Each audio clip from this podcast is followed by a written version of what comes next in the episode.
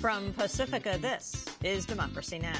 In substantial measure, the food crisis plaguing much of the South and the financial crisis of the North have common roots, namely the shift towards neoliberalism since the nineteen seventies.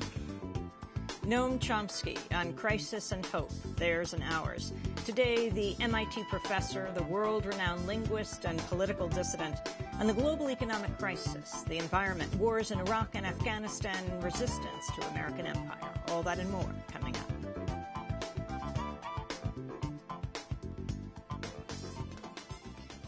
This is Democracy Now!, democracy now dot org, The War and Peace Report. I'm Amy Goodman. Today, a Democracy Now! Special with one of the most important dissident intellectuals of our time, Noam Chomsky. Born December seventh, nineteen twenty-eight, in Philadelphia, by the age of ten, he was writing an extended essay against fascism and about the Spanish Civil War. At fourteen, he was in New York getting his education, as he tells it, in the back of the seventy-second Street subway station, where his uncle ran a newspaper stand. The front of the subway station, that's where people ran in and out buying newspapers quickly. But at the back, a little less trafficked, that's where people stopped and had political discussions about the news and the papers they did or didn't buy. At sixteen, he was at the University of Pennsylvania, where he got his doctorate. He became a professor of linguistics at the Massachusetts Institute of Technology at the age of twenty-six. He remained there for more than half a century and continues to teach there today. While Professor Chomsky broke new ground as a world-renowned linguist, shattering all previous paradigms, he was also taking on the war in Vietnam. Throughout his life, he spoke out against U S imperialism, from Vietnam to the Indonesian occupation of East Timor, from the death squads in Latin America to the Israeli occupation of Palestine, and now to the wars in Iraq and Afghanistan. Noam Chomsky turned eighty years old this past December. He's written over one hundred books. But despite being called the most important intellectual alive today by the New York Times, he's rarely heard or quoted in the mainstream media. Today, we spend the hour with Noam Chomsky. He spoke recently here in New York at an event sponsored by the Brecht Forum. More than two thousand people packed into the Riverside Church in Harlem to hear his address. The title of his talk, Crisis and Hope, Theirs and Ours. This is Noam Chomsky. Well, um, let me say a couple of words about the title, which, as always, is uh, shorthand.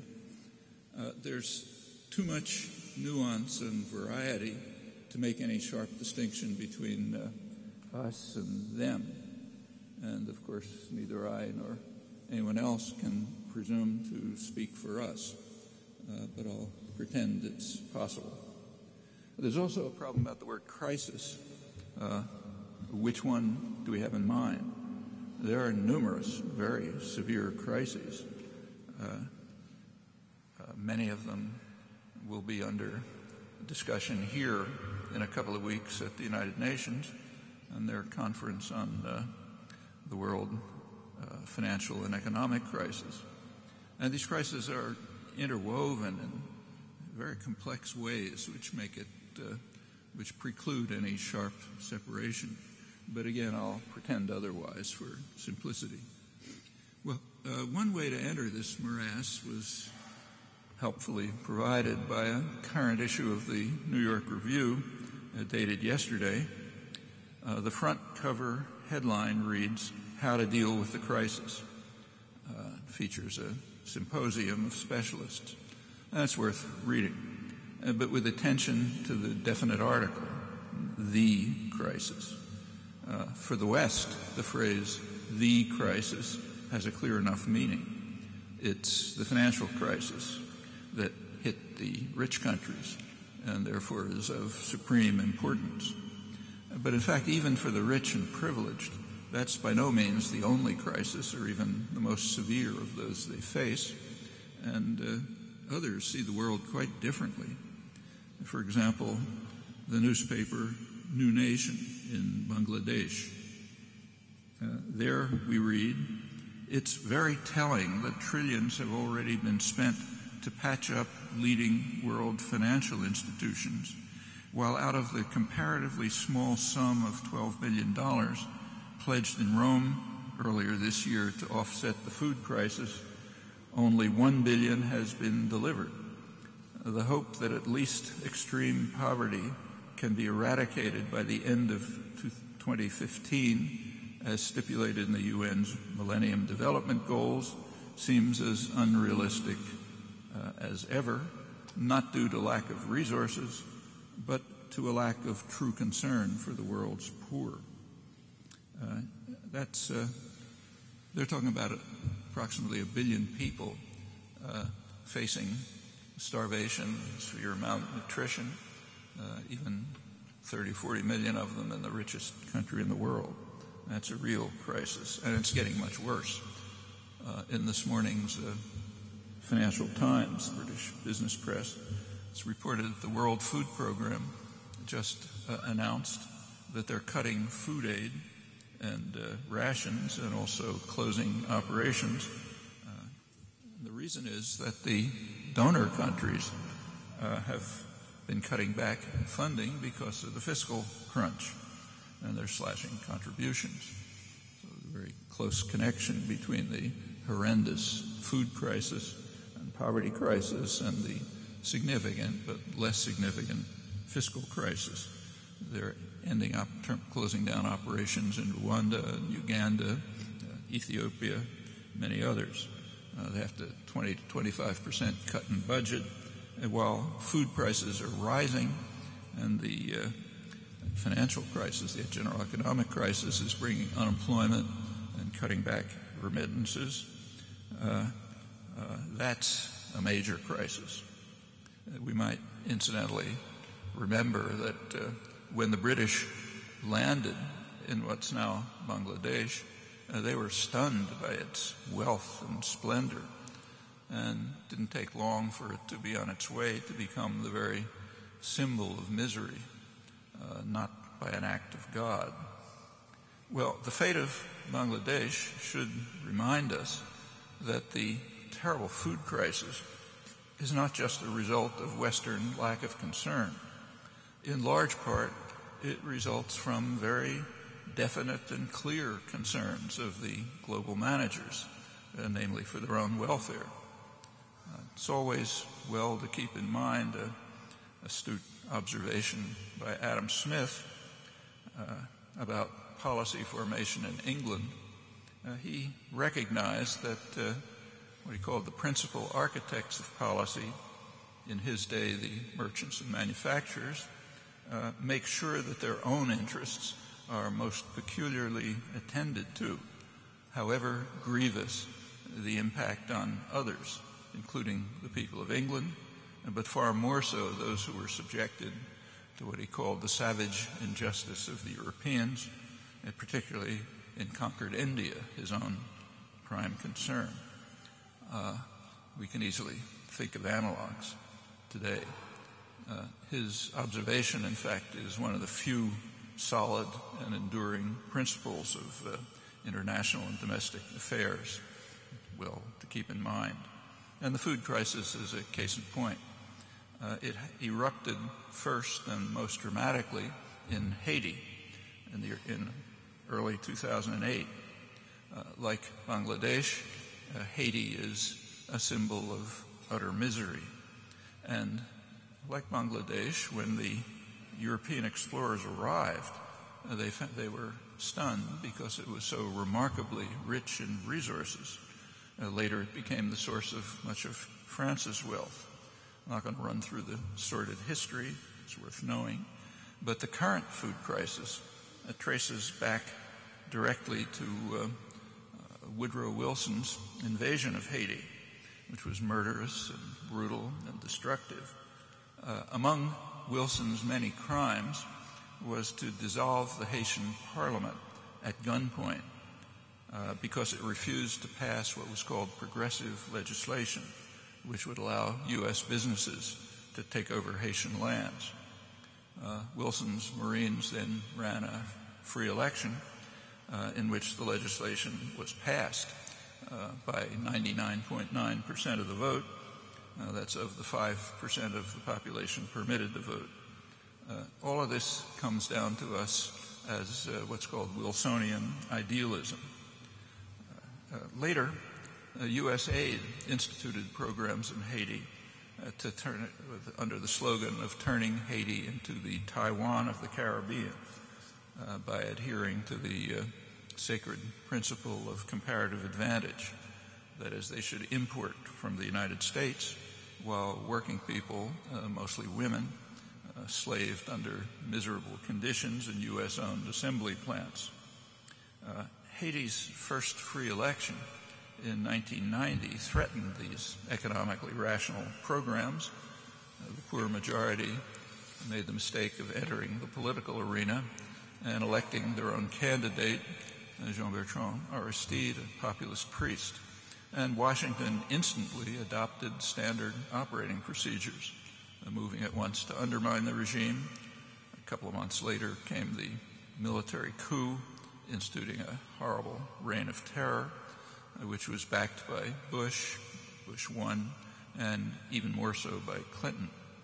Uh, by nineteen ninety-four, Clinton decided that the population was sufficiently intimidated, and he sent U S forces to restore the elected president.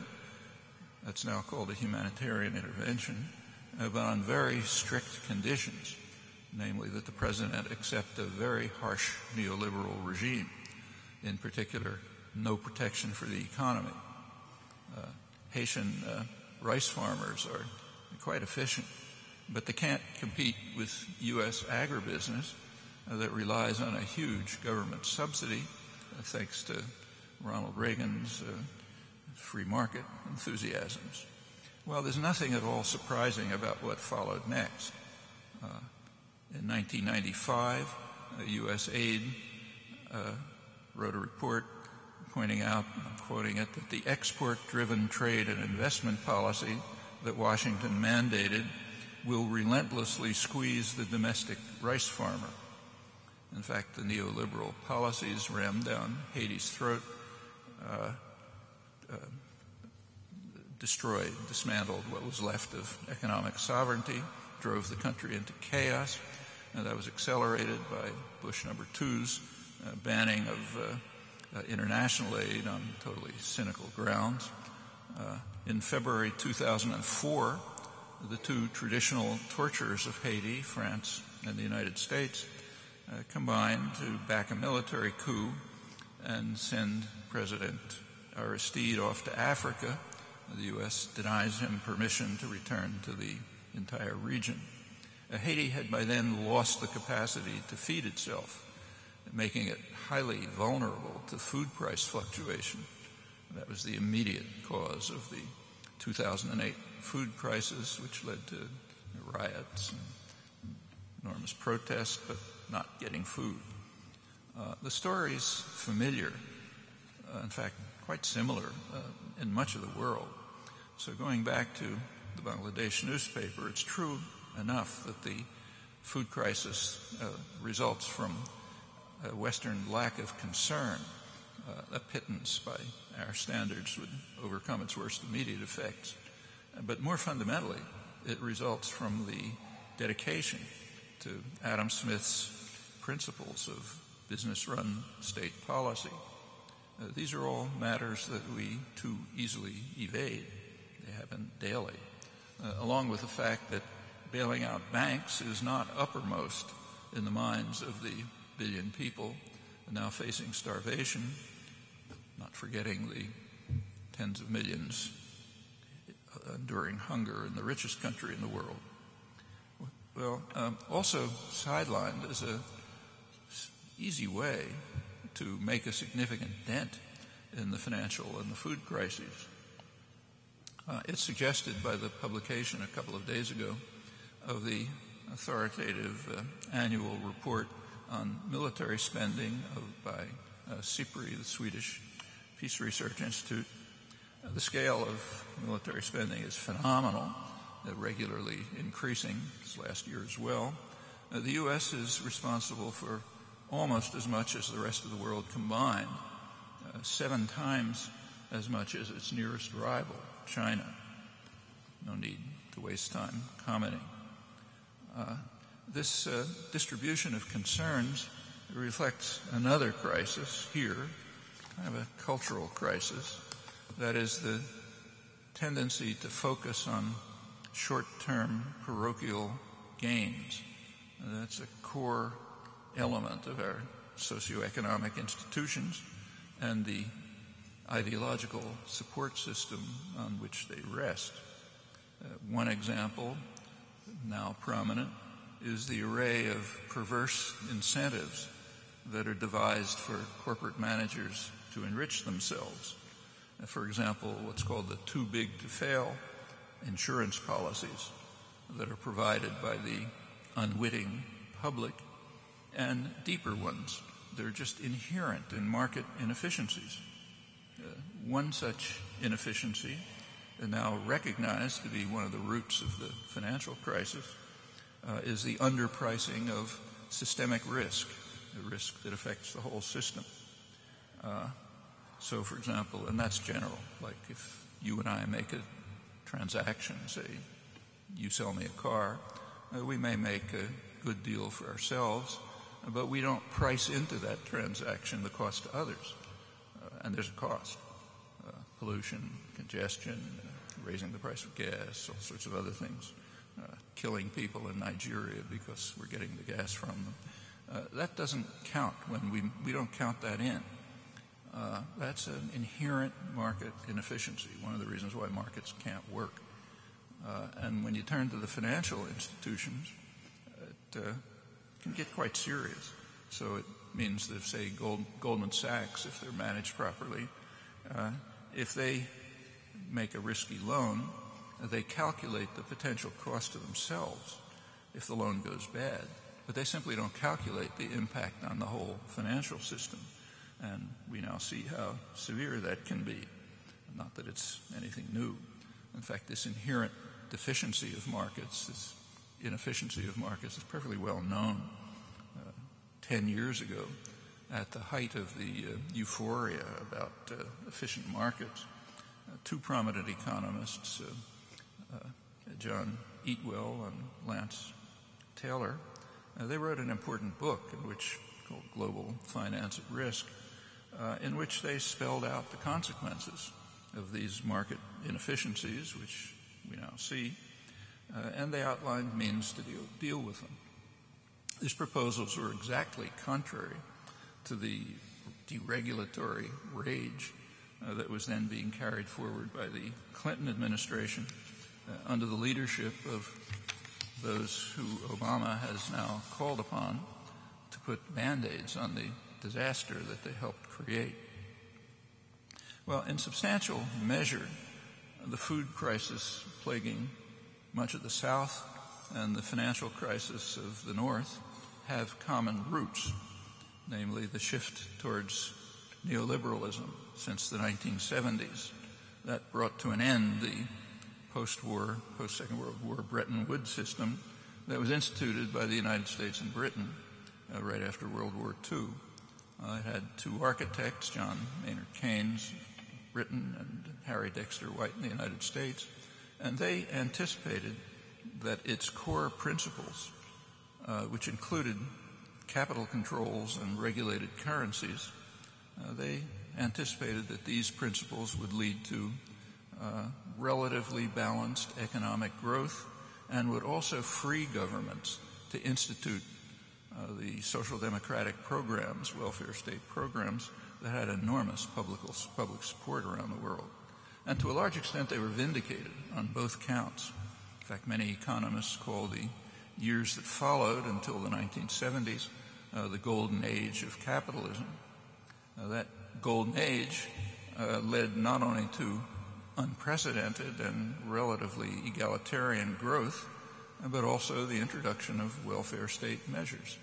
Uh, Keynes and White were perfectly well aware that free capital movement uh, and speculation inhibit these options.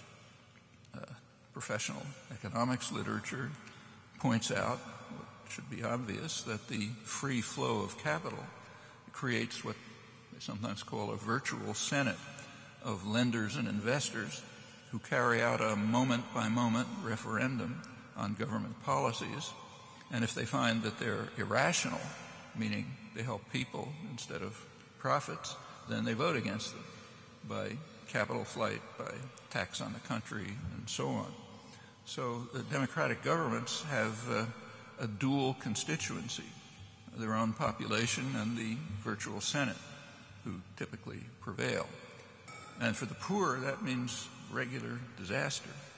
Uh, in fact, one of the differences, one of the reasons for the radical difference between uh, Latin America and East Asia uh, in the last half century is that Latin America didn't control capital flight.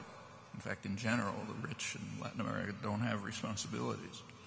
Uh, capital flight approximated the crushing debt.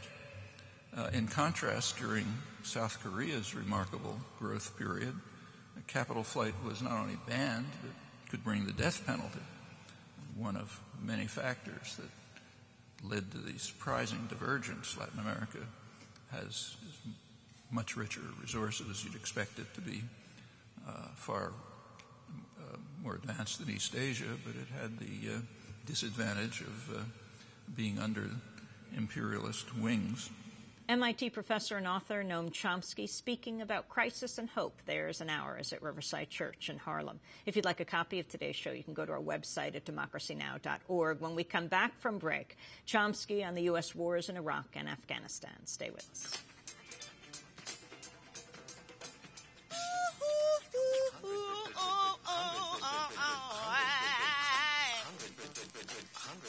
I'm tired of that emperor. I'm sick and tired of this kingdom. The Fed is a it's time for it to tumble down. Yeah, they're trying to get over. The system is moving. The emperor's got no clothes, which just imposes costs on the public. And it's trying to get over. Trying to get over. Trying to get over. Trying to get over. This government has to demonstrate. They did it in Vietnam. They did it in Watts. They did it in Detroit. They did it in New York. They've done it all over this country. Earth Driver performing live at Riverside Church in Harlem, where more than two thousand people packed in to hear the renowned M I T professor, author, and activist Noam Chomsky. We return to his address called Crisis and Hope, Theirs and Ours. Noam Chomsky spoke about U S foreign policy and the wars in Iraq, Afghanistan, and Pakistan. Uh, in uh, AFPAK, Afghanistan, Pakistan, as the region's now called, uh, Obama is building enormous new embassies and other facilities on the model of uh, the city within a city in Baghdad. Uh, these are like no embassies anywhere in the world. Uh, and, in, uh, and they are signs of an intention to be there for a long time. Uh, right now in Iraq, something interesting is happening. Obama's pressing the Iraqi government not to permit the referendum that's required by the Status of Forces Agreement.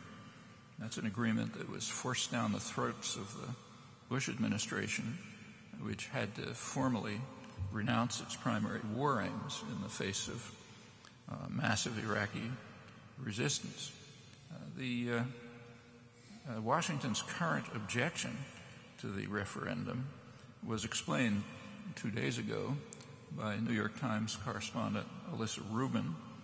Uh, Obama fears that the Iraqi population might reject the provision that delays U S troop withdrawal to twenty twelve. Uh, they might insist on immediate departure of U S forces. Uh, Iraqi analyst in London, uh, the Iraq, uh, head of the Iraqi Foundation for Democracy and Development in London, is quite pro-Western. He explained, this is an election year for Iraq. No one wants to appear that he's appeasing the Americans. Anti-Americanism is popular now in Iraq, as indeed it's been throughout. Facts that are familiar to anyone who's read the Western-run polls, including Pentagon-run polls. Well, the current U S efforts to prevent the, legal, to prevent the legally required referendum uh, are extremely revealing.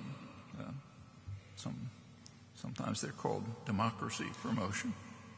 Well, while Obama's signaling very clearly his intention to establish a firm and large-scale presence in the region, he's also, as you know, sharply escalating the AFPAK war following Petraeus' strategy to drive the Taliban into Pakistan with potentially awful results for this extremely dangerous and unstable state, which is facing insurrections throughout its territory. Uh, these are the most extreme in the tribal areas, which cross the AFPAK border. It's an artificial line imposed by the British called the uh, uh, Durand Line, and the same people live on both sides of it, Pashtun tribes, and they've never accepted it. Uh, uh, uh, and in fact, the Afghan, Afghanistan government never accepted it either, as long as it was independent. Uh, well, that's where most of the fighting's going on. Uh, one of the leading specialists on the region, Zelik Harrison, uh, he recently wrote that the outcome of Washington's current policies, Obama's policies, might well be what he calls an Islamic Pashtunistan, Pashtun-based, separate kind of quasi-state. Uh, the Pakistani ambassador had warned that if the Taliban and Pashtun nationalism merge, we've had it, and we're on the verge of that. Uh, the prospects become still more ominous with the escalation of drone attacks that embitter the population with their huge civilian toll, and more recently, uh, just a couple of days ago, in fact, with the unprecedented authority that has just been granted to General Stanley McChrystal. He's taking charge. He's a kind of a wild-eyed special forces assassin who's been put in charge of heading the operations. Uh, Petraeus' own counterinsurgency advisor in Iraq, David, General David Kilcullen, Colonel, I think, uh, he describes the uh, Obama-Petraeus Uh, uh, McChrystal policies as a fundamental strategic error, which may lead to the collapse of Pakistan. He says it's a calamity that would dwarf all other current issues, given the country's size, strategic location, and nuclear stockpile. It's also not too encouraging that Pakistan and India are now rapidly expanding their nuclear arsenals. Uh, Pakistan's nuclear arsenals were developed with Reagan's crucial aid, and uh, India's nuclear weapons program has got a major shot in the arm uh, with the recent uh, U S India nuclear agreement. It's also a sharp blow to the Non-Proliferation Treaty.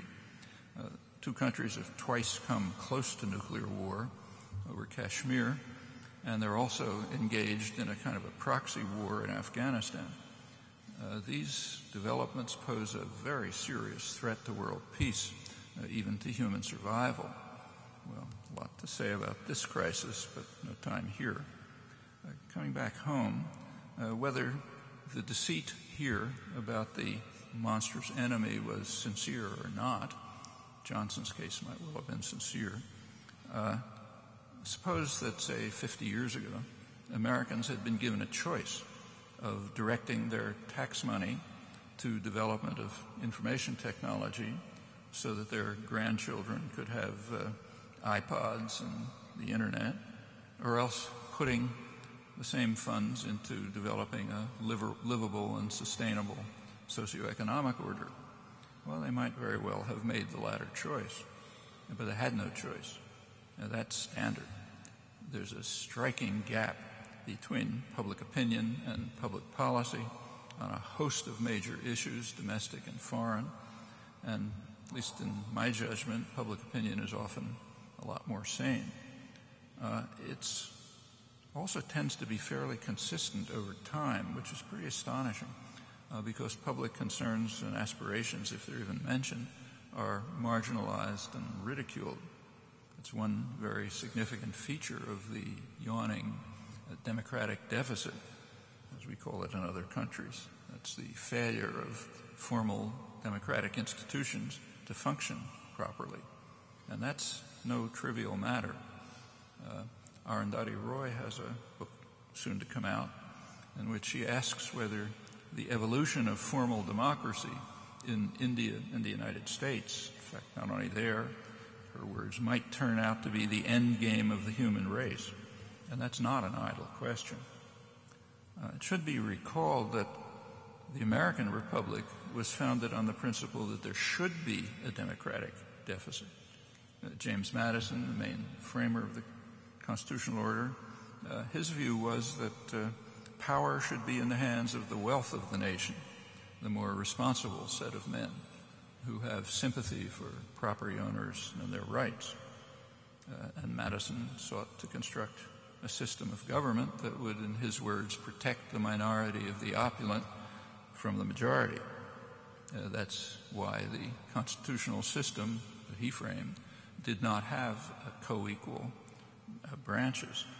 Uh, the executive was supposed to be an administrator, and the legislator, legislature was supposed to be dominant, but not the House of Representatives, uh, rather the Senate, where power was vested and protected from the public in many ways. That's where the wealth of the nation would be concentrated.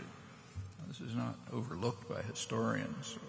Gordon Wood, for example, summarizes the thoughts of the founders, saying that the Constitution was intrinsically an aristocratic document designed to check the democratic tendencies of the period, uh, delivering power to a better sort of people and excluding those who were not rich, well-born, or prominent from exercising political power.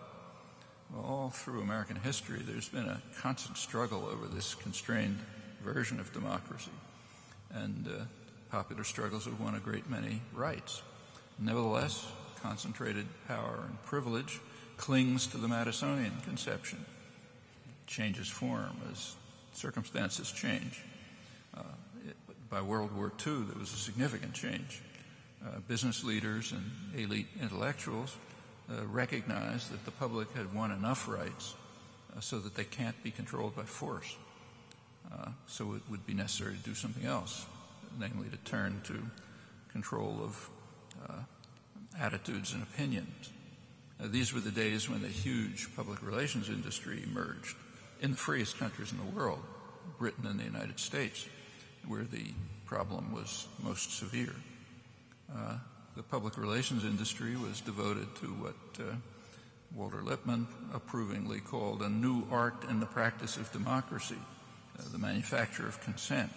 It's called the engineering of consent, in the phrase of his contemporary, Edward Bernays, one of the founders of the P R industry.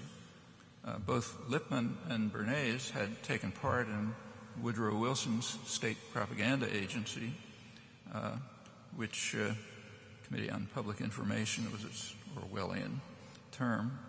Uh, it was created to kind of to try to drive a pacifist population uh, to jingoist fanaticism and hatred of all things German. And it succeeded brilliantly, in fact. And uh, it was hoped that the same techniques uh, could uh, ensure that what are called the intelligent minorities would rule, uh, and that the general public, who Lippmann called ignorant and meddlesome outsiders, uh, would uh, serve their function as spectators, not participants. These are all pro very highly respected progressive essays on democracy by people who, by a man who was the leading public intellectual of the twentieth century and was a Wilson, Roosevelt, Kennedy progressive, as Bernays was. Uh, and uh, they capture the thinking of progressive opinion. So President Wilson, uh, he held that an elite of gentlemen with elevated ideals must be empowered to preserve stability and righteousness, essentially the perspective of the Founding Fathers. Uh, in more recent years, the uh, gentlemen are transmuted into the technocratic elite and the uh, action intellectuals of Camelot, uh, Straussian neocons, uh, other configurations, but throughout one or another variant of the doctrine prevails. The quote from Samuel Huntington that you heard is an example. Uh, and on a more hopeful note, the popular struggle continues to clip its wings, quite impressively in the wake of nineteen sixties activism, which had quite a substantial effect on civilizing the society and raised the prospects for further progress to a much higher plane. It's one of the reasons why it's called the time of troubles and bitterly denounced. Too much of a civilizing effect. Well, what the West sees as the crisis, namely the financial crisis, now that'll presumably be patched up somehow or other, but leaving the institutions that created it pretty much in place. A couple of days ago, the Treasury Department, as you read, permitted early TARP repayments, uh, which uh, actually reduce capacity. I mean, it was touted as giving money back to the public. In fact, as was pointed out right away, it reduces the capacity of banks to lend, although it does allow them to pour money into the pockets of uh, the few who matter. And the mood in, on Wall Street was captured by two Bank of New York employees who predicted that their lives and pay would improve uh, even if the broader economy did not. That's paraphrasing Adam Smith's observation that the architects of policy protect their own interests, how, no matter how grievous the effect on others. And they are the architects of policy. Obama made sure to staff his economic advisors from that sector, uh, the, uh, which has been pointed out too. The former uh, uh, chief economist of the I M F, uh, Sam, Simon Johnson, uh, pointed out that the Obama administration is just in the pocket of Wall Street. Uh, as he put it, throughout the crisis, the government has taken extreme care not to upset the interests of the financial institutions or to question the basic outlines of the system that got us here and the elite business interests who played a central role in creating the crisis uh, with the implicit backing of the government.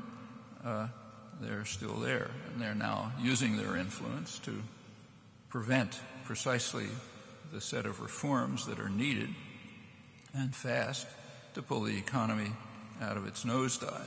He says the economy, the government seems helpless or unwilling to act against them, which is no surprise considering who constitutes and who backs the government. Well, uh, there's a far more severe crisis, even for the rich and powerful. It happens to be discussed in the same issue of the New York Review that I mentioned, article by Bill McKibben. He's been warning for years about the dire impact of global warming. Uh, his current article, worth reading, it relies on the British Stern report, which is sort of the gold standard now. Uh, on this basis, he concludes, not unrealistically, that two thousand nine uh, may well turn out to be the decisive year in the human relationship with our home planet. Now, the reason is that there's a, a conference in December in Copenhagen, which is supposed to set up a new global accord on global warming. And he says it's, uh, it'll tell us whether or not our political systems are up to the unprecedented challenge that climate change represents. Now, he thinks that the signals are mixed. T- to me, that seems kind of optimistic, unless there's really a massive uh, public campaign to overcome the insistence of the managers of the state corporate sector on privileging short-term gain for the few uh, over the hope that their grandchildren uh, might have a decent future.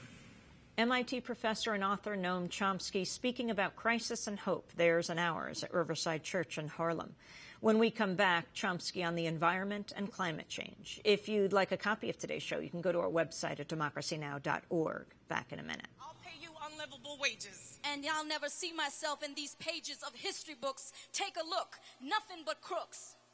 Play the game. Move your queen or king. Yo, I'd rather be a rook.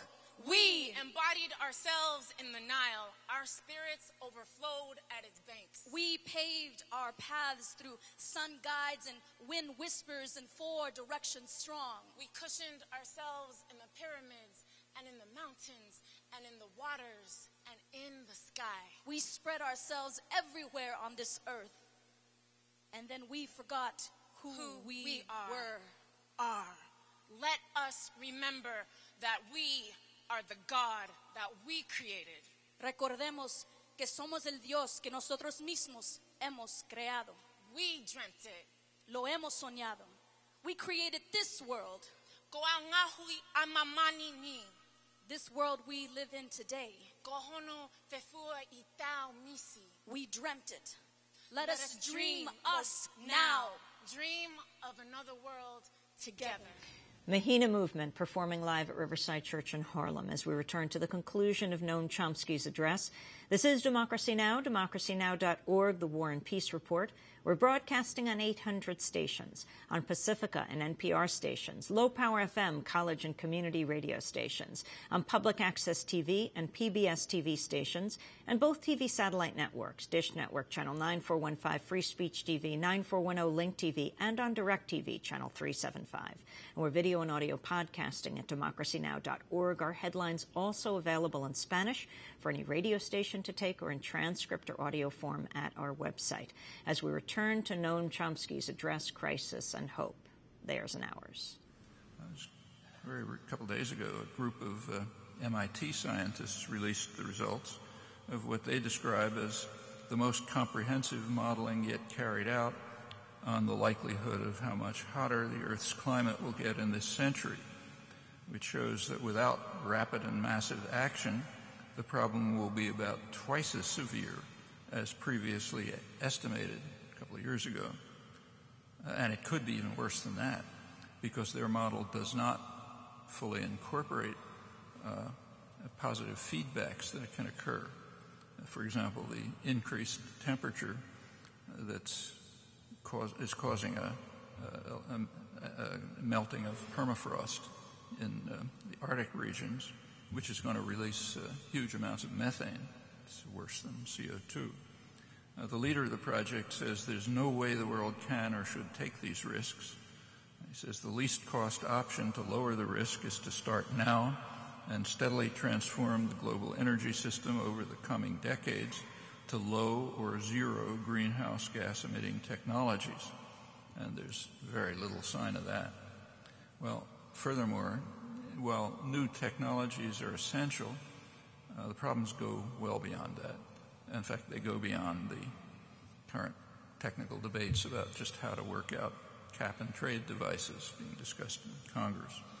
We have to face something much more far-reaching. We have to face up to the need to reverse the huge state, corporate, and social engineering projects of the post-Second World War period, which very consciously promote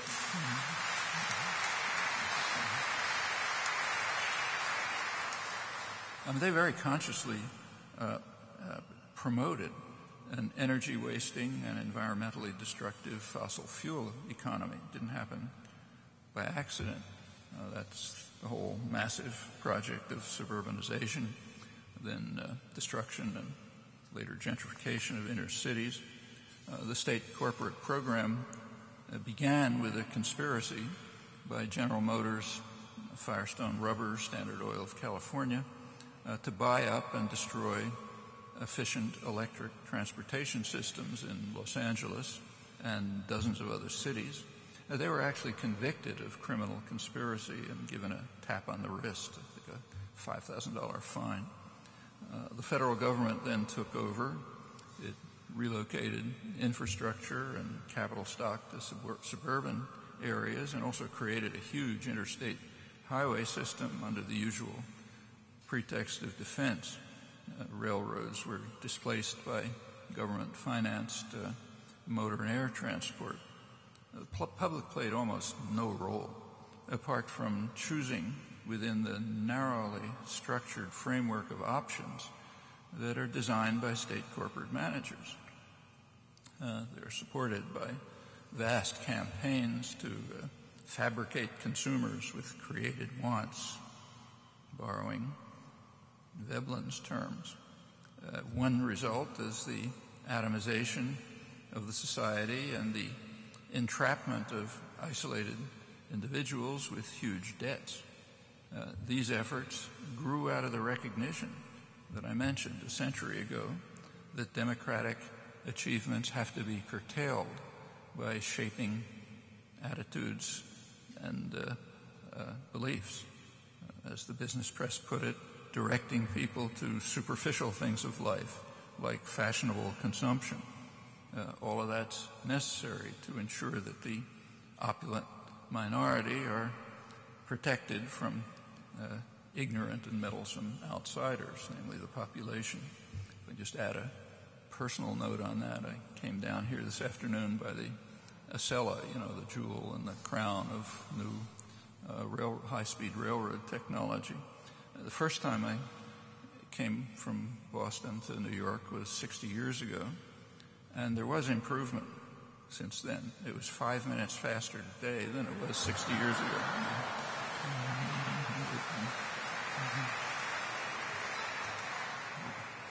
Uh, while, while state corporate power was vigorously promoting the privatization of life and maximal waste of energy, it was also undermining the efficient choices that the market doesn't and can't provide.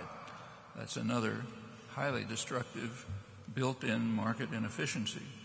So to put it simply, if I want to get home from work, you know, in the evening, uh, the market does allow me a choice uh, between, say, a Ford and a Toyota, but it doesn't allow me a choice between a car and a subway, which would be much more inefficient. And maybe everybody wants it, but the market doesn't allow that choice. That's a social decision. And in a democratic society, it would be the decision of an organized public. But that's just what the elite attack on democracy seeks to undermine. Now, these consequences are right before our eyes in ways that are sometimes surreal. A couple of weeks ago, the Wall Street Journal had an article reporting that the U S transportation chief is in Spain. He's meeting with high-speed rail suppliers. Uh, Europe's engineering and rail companies are lining up uh, for some potentially lucrative U S contracts for high-speed rail projects. At stake is thirteen billion dollars in stimulus funds that the Obama administration is allocating to upgrade existing rail lines and build new ones that would one day rival Europe's. So think what's happening. Spain and other European countries are hoping to get U S taxpayer funding for high-speed rail and related infrastructure. And at the very same time, Washington is busy dismantling leading sectors of U S industry, ruining the lives of workers and communities who could easily do it themselves. Uh, it's pretty hard to conjure up a more damning indictment of the economic system that's been constructed by state corporate managers. Surely the auto industry could be reconstructed to produce what the country needs using its highly skilled workforce. Uh, and, uh,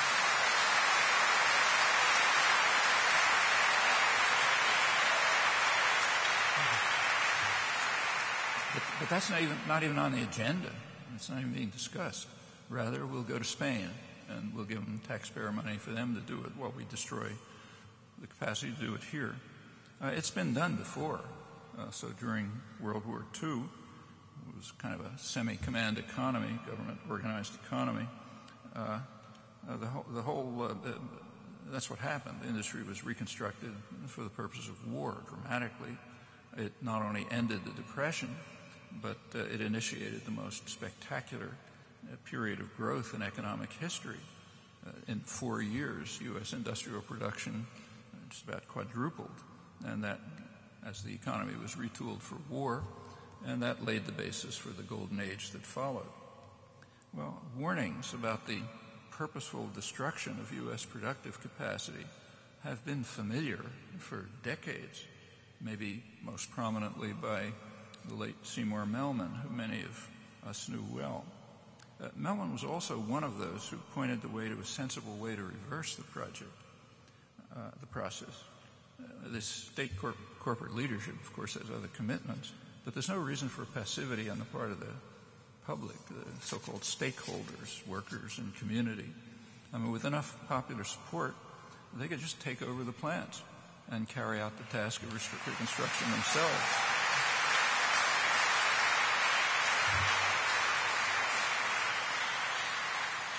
It's not, it's not a very exotic proposal.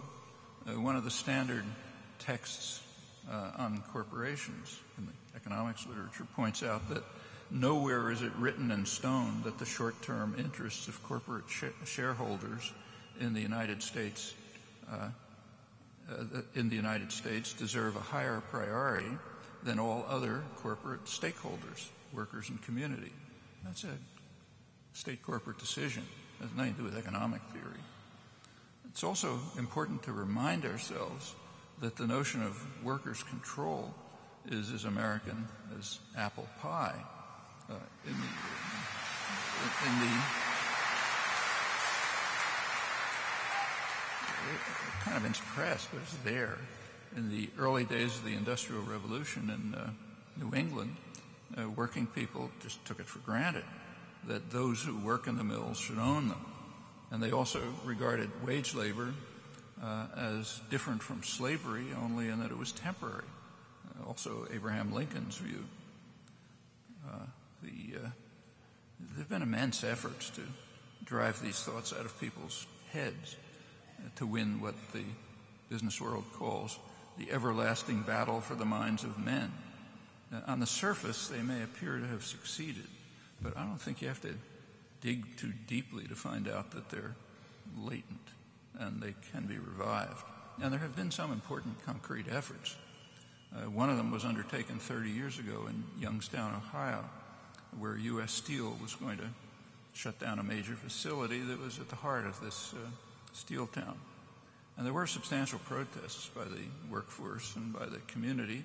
Uh, then there was an effort led by Stoughton Lind to bring to the courts the principle that stakeholders should have the highest priority. Well, the effort failed that time, but with enough popular support, it could succeed. And right now is a propitious time to revive such efforts, although it'd be necessary, and we have to do this, to overcome the effects of this concentrated campaign to drive our own history and culture out of our minds. There was a very dramatic illustration of the success of this campaign just a few months ago. Uh, in February, President Obama decided to show his solidarity with working people. Uh, he went to Illinois to give a talk at a factory. The factory he chose was the Caterpillar Corporation. Now that was over the strong objections of church groups, uh, peace groups, human rights groups, uh, who protested, were protesting Caterpillar's role in providing what amount to weapons of mass destruction in the Israeli-occupied territories. Apparently forgotten, however, was something else. Uh, in the nineteen eighties, uh, after Reagan had uh, dismantled the Air Traffic Controllers Union, the Caterpillar managers decided to rescind their labor contract with the United Auto Workers and to destroy the union by bringing in scabs to break a strike. That was the first time that it happened in generations. Now that practice is illegal in other industrial countries, apart from South Africa at the time. Uh, not now. Now the United States is in splendid isolation as far as I'm aware. Well, at that time, Obama was a civil rights lawyer in Chicago, and he certainly read the Chicago Tribune, which ran quite a good, very careful study of these events. They reported that the union was stunned to find that unemployed workers crossed the picket line with no remorse, while Caterpillar workers found little moral support in their community. This is one of the many communities where the union had lifted the standard of living for entire communities. Uh, wiping out these memories is another victory in the relentless campaign to destroy workers' rights and democracy, which is constantly waged by the highly class-conscious business classes. Now, the union leadership had refused to understand.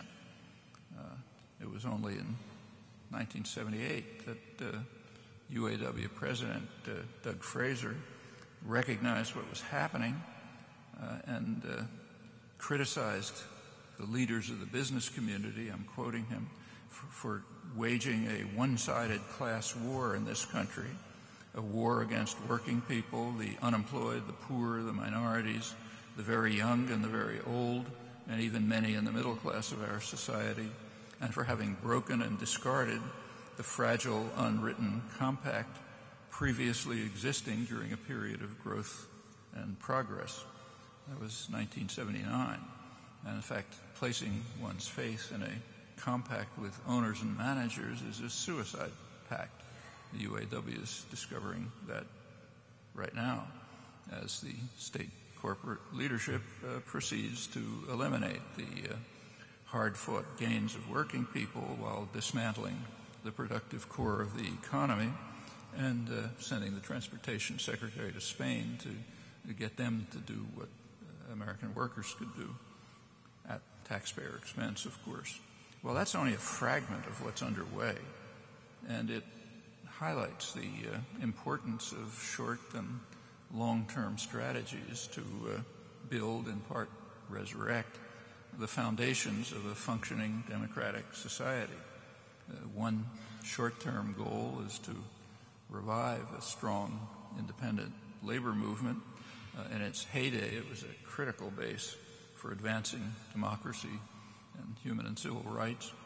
Uh, it's a primary reason why it's been subjected to such unremitting attack and policy and propaganda. Uh, an immediate goal right now is to pressure Congress to permit organizing rights, the Employer Free Choice Act legislation that was uh, uh, that was promised but now seems to be languishing. And a longer-term goal is to win the educational and cultural battle that's been waged with such bitterness in the one-sided class war that the U A W president perceived far too late. That means tearing apart an enormous edifice of delusions about uh, markets, free trade, and democracy that's been assiduously constructed over many years, and to overcome the marginalization and atomization of the public. Uh, now, of all the crises that afflict us, I think my own feeling is that this growing democratic deficit may be the most severe.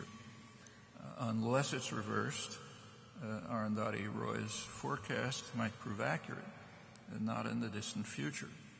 Uh, the conversion of democracy to a performance in which the public are only spectators uh, might well lead to, inexorably, to what she calls the end game for the human race. Thanks.